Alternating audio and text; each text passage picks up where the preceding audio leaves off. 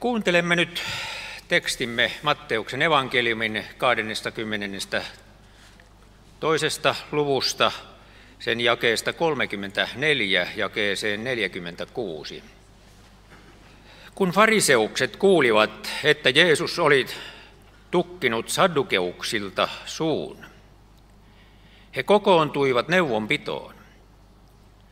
Sitten yksi heistä, joka oli lainopettaja, kysyi Jeesukselta pannakseen hänet koetukselle. Opettaja, mikä on lain suurin käsky?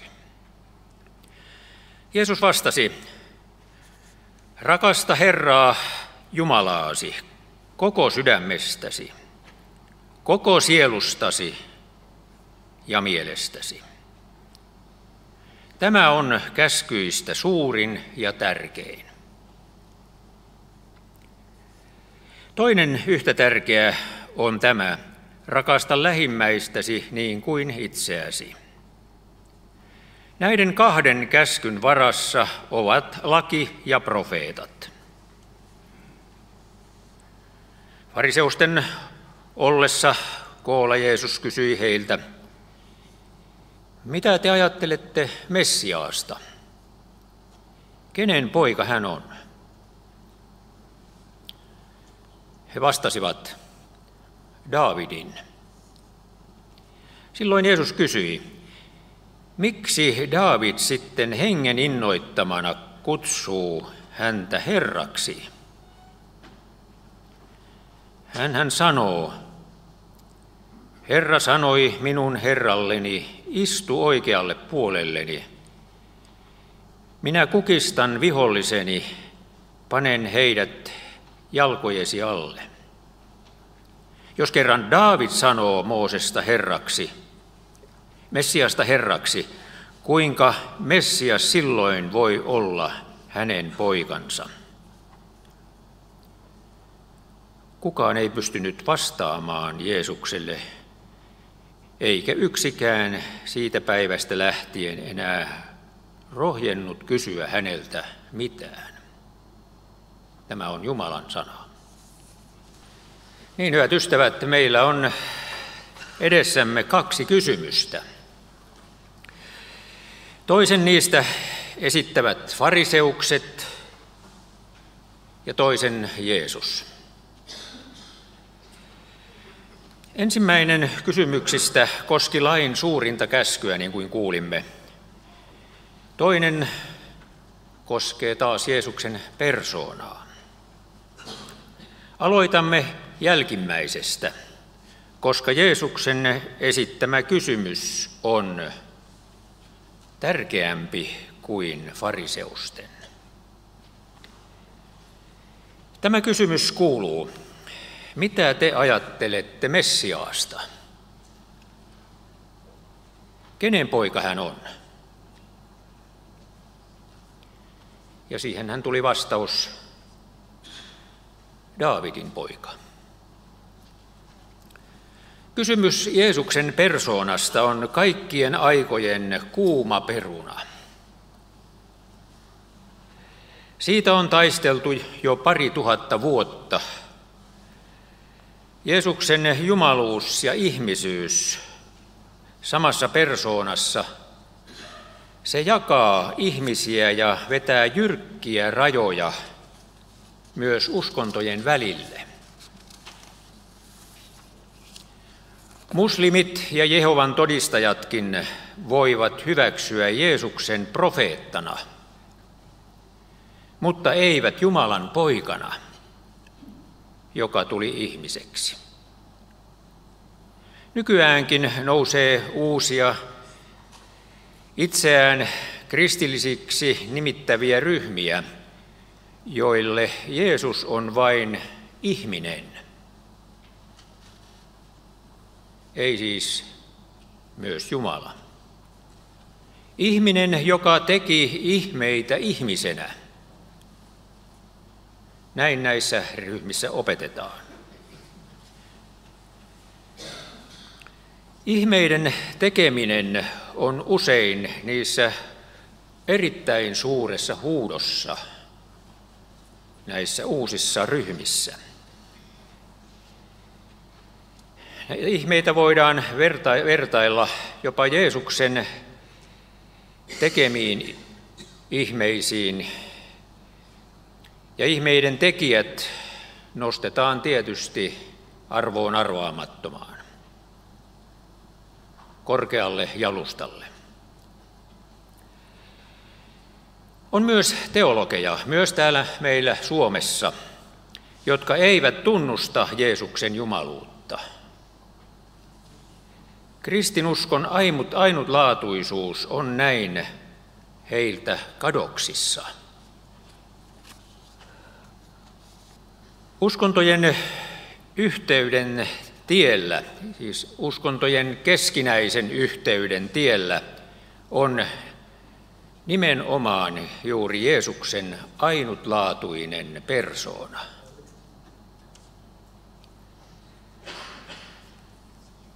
Se erottaa. Aikanaan Nikean kirkolliskokous, joka pidettiin vuonna 325 nykyisen Turkin alueella – ja jossa oli kaikki sen ajan merkittävät kirkon johtajat paikalla. Tässä Nikean, kirkolliskokouksessa tahdottiin ilmaista Jeesuksen olemus uskon tunnustuksessa seuraavasti. Tämä uskon tunnustushan muuten löytyy sieltä virsikirjojenkin viimeiseltä aukeamalta, mutta ei tarvitse nyt sitä sieltä etsiä. Minä luen katkelman siitä. Kuunnelkaapa, mitä silloiset johtajat päättivät ja joka tunnustus on tänään vielä kirkoissa yhtenä uskon tunnustuksena. Koska se on kuitenkin monipolvinen, niin tänään me täällä tunnustamme apostolisen uskon tunnustuksen mukaan, mutta nyt minä luen katkelman Nikean uskon tunnustuksesta, joka liittyy tähän Jeesuksen persoonaan selkeästi.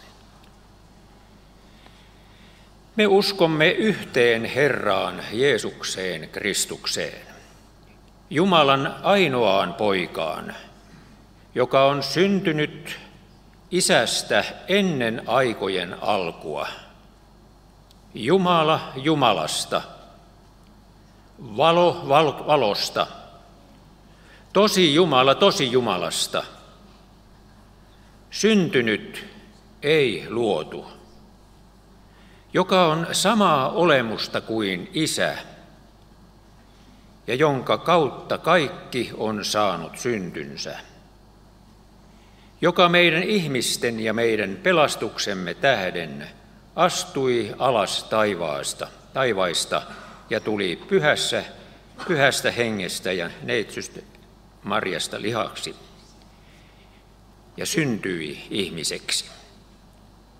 Ristiin naulittiin meidän puolestamme Pontius Pilatuksen aikana. Kärsi kuoleman ja haudattiin. Nousi kuolleista kolmantena päivänä, niin kuin on kirjoitettu, astui ylös taivaisiin, istuu isän oikealla puolella ja on kirkkaudessa tuleva takaisin tuomitsemaan eläviä ja kuolleita, ja jonka valtakunnalla ei ole loppua. Tässä on erittäin tärkeä tunnustus meille tutkittavaksi. Tunnustus, josta meidän on pidettävä ehdottomasti kiinni kirkossamme ja kristittyjen piirissä siellä, missä heitä onkin. Jos Jeesus olisi ollut vain ihminen, hän ei olisi voinut sovittaa meitä Jumalan kanssa. Ilman Jeesusta Jumalana ja ilman Jeesusta Jumalana ja ihmisenä. Siis molemmat persoonat. Ei ilman Jeesusta Jumalana ja ihmisenä ei voisi olla kristin uskoa sellaisena kuin se on. Fariseuksille, jotka tunsivat pyhät kirjoitukset ja joista tekstimme kertoo,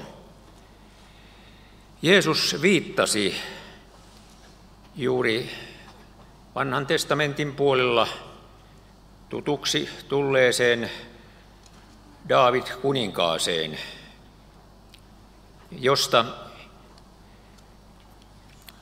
oli sanottu, Herra sanoi minun herralleni, istu oikealle puolelleni. Minä kukistan viholliseni, panen heidät jalkojen alle. Ja Jeesus jatkaa, jos kerran Daavid sanoo Messiasta Herraksi, kuinka Messias silloin voi olla hänen poikansa?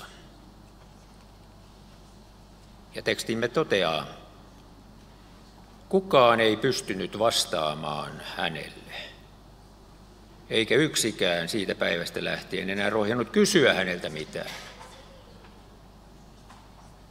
Suut menivät kiinni ihmetys oli seurauksena, kun he kuulivat, mitä Jeesus sanoi.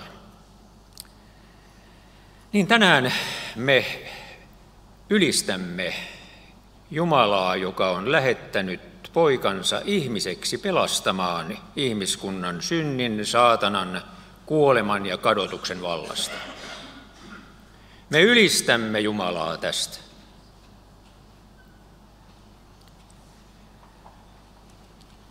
Sitten meillä oli tekstissämme tämä toinen kysymys. Kysymys koski suurinta käskyä. Miksi Jeesus ei ruvennut toistamaan kysyjälle, joka oli siis yksittäinen fariseus, lain oppinut, niin kuin siinä tekstissä sanotaan? Miksi Jeesus ei ruvennut toistamaan hänelle kymmentä käskyä, koska ne olisivat olleet hyvä vastaus ja olivat voimassa siihen aikaan, niin kuin ne ovat tänä päivänä. Niin, Jeesus ei siksi vastannut sillä tavalla, koska Yksi ainoa käsky on kaikkien muiden käskyjen katto. Se siis kattaa kaikki nämä käskyt, tuo yksi käsky, jonka Jeesus sitten nostaa tässä esille.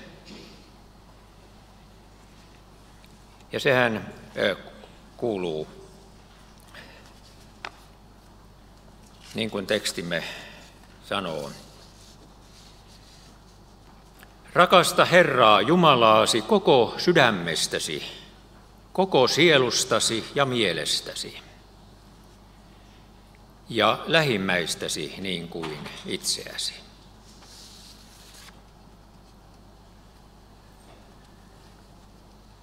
Joka rakastaa, hän on täyttänyt kaikki käskyt. Siksi Jeesus nostaa tämän rakkauden käskyn tällaiseen asemaan. Sitä kautta pet peittyy kaikki käskyt. Ilman rakkautta ei kukaan nimittäin täytä ainoatakaan käskyä.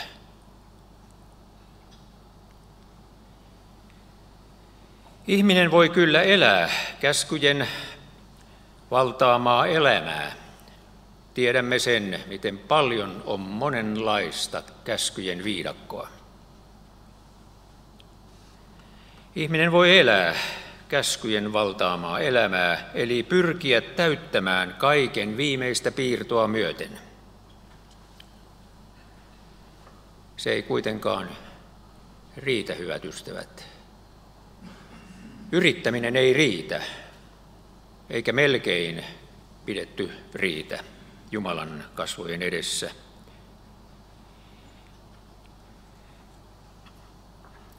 Ihminen voi kyllä elää, siis käskyjen valtaamaa elämää.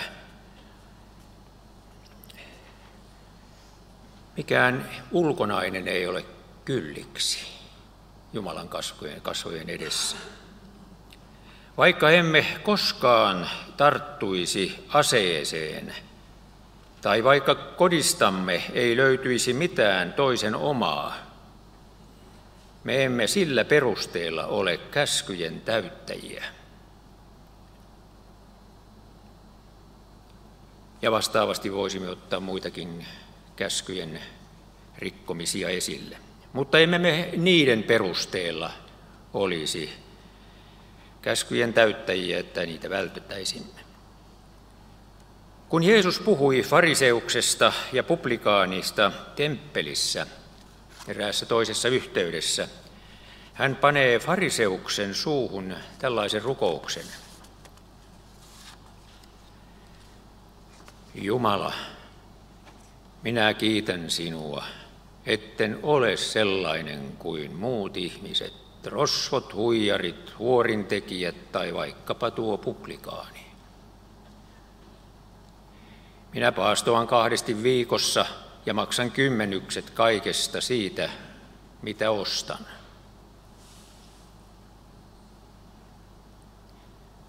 Niin, tässä on nyt meidän katseltavana erinomainen mies.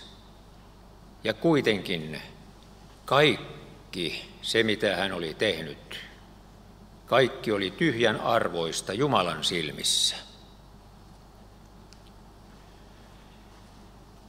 Publikaanista sen sijaan, joka seisoi taampana ja rukoili sydämensä syvyydestä sanoen, Jumala, ole minulle syntiselle armollinen. Voimme kuvitella, että hän löi rintaansa ja sanoi, tai muuten jossain evankeliumissa sanoakin näin, rintaansa ja sanoi, Jumala, ole minulle syntiselle armollinen. Hänestä, tästä publikaanista, Jeesus sanoo,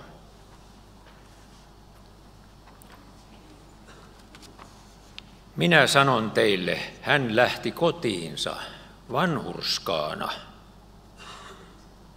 Fariseus ei.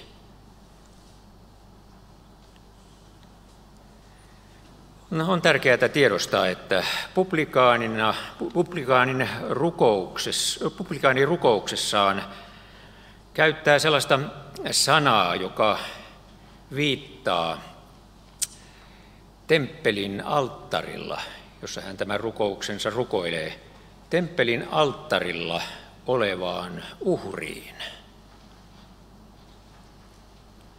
Kun hän pyytää tässä, Jumala, anna tämän uhrin olla minunkin puolestani. Uhrin, jonka hän näkee siinä edessä alttarilla.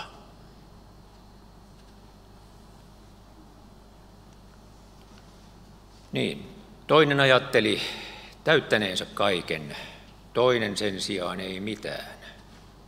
Toinen pani luottamuksensa itseensä – ja käskyjen noudattamiseen. Toinen pani luottamuksensa uhriin ja Jumalan armoon.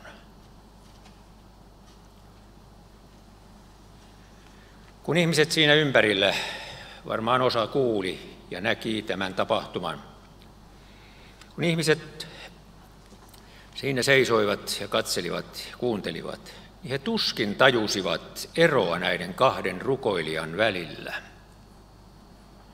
Tai ehkä luulivat asioiden olevan päinvastoin kuin Jeesus asian esitti.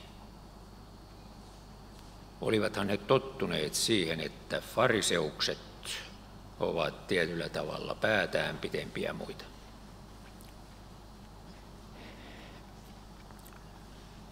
Kysymys, kysymme nyt sitten. Mikä lopulta oli miesten ero? Ja mikä erottaa kristitytkin toisistaan tänä päivänä, tämän päivän maailmassa? Toiset painottavat elämän, elämänsä muuttumista ja sitä, että he ovat noudattaneet Jumalan edessä hänen tahtoaan.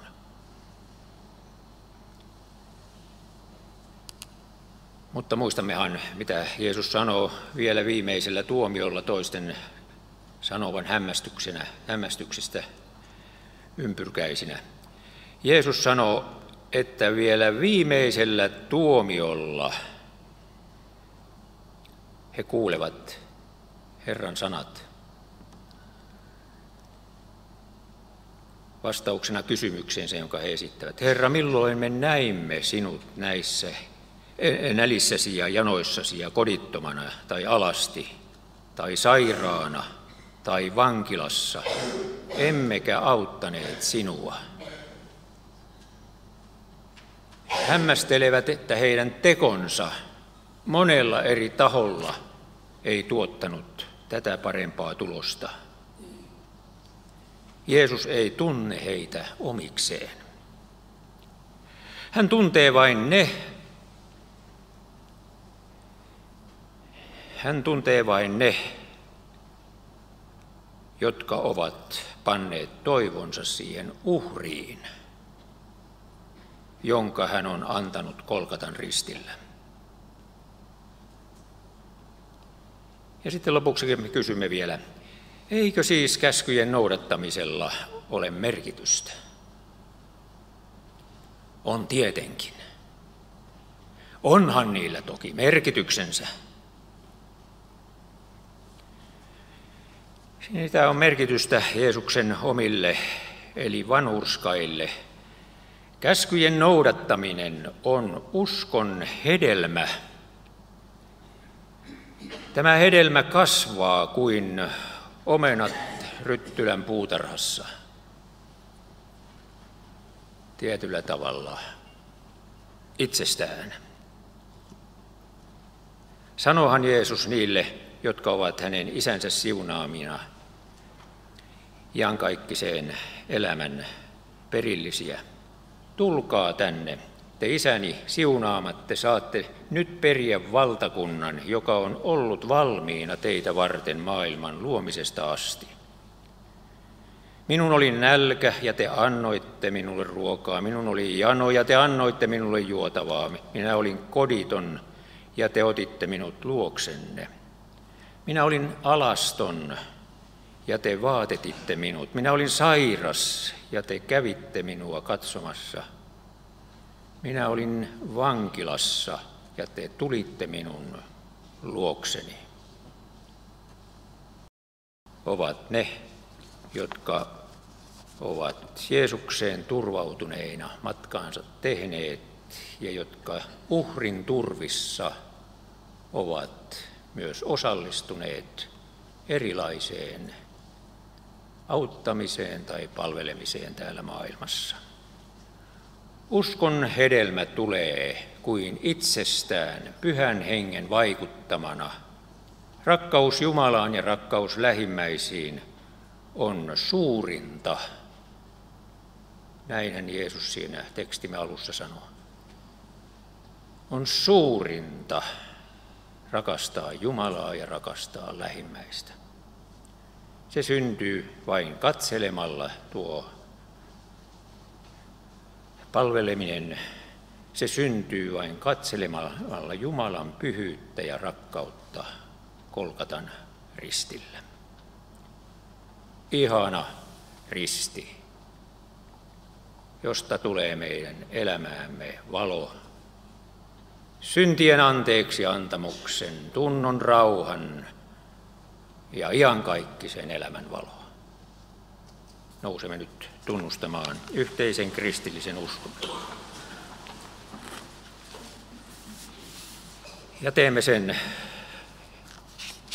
apostolisen uskon tunnustuksen mukaan, joka on hiukan lyhyempi kuin tämä Nikean tunnustus ja meille tutumpi. Minä uskon Jumalaan, Isään kaikkivaltiaaseen, taivaan ja maan luojaan, ja Jeesukseen Kristukseen, Jumalan ainoaan poikaan, meidän Herraamme, joka sikisi pyhästä hengestä, syntyi neitsyt Marjasta, kärsi Pontius Pilatuksen aikana, ristiin naulittiin, kuoli ja haudattiin, astui alas tuonelaan, nousi kolmantena päivänä kuolleista, astui ylös taivaisiin, istuu Jumalan, Isän kaikkivaltiaan oikealla puolella ja on sieltä tuleva tuomitsemaan eläviä ja kuolleita. Ja pyhään henkeen, pyhän yhteisen se, pyhän yhteyden, syntien anteeksi antamisen, ruumiin ylösnousemisen ja iankaikkisen elämän.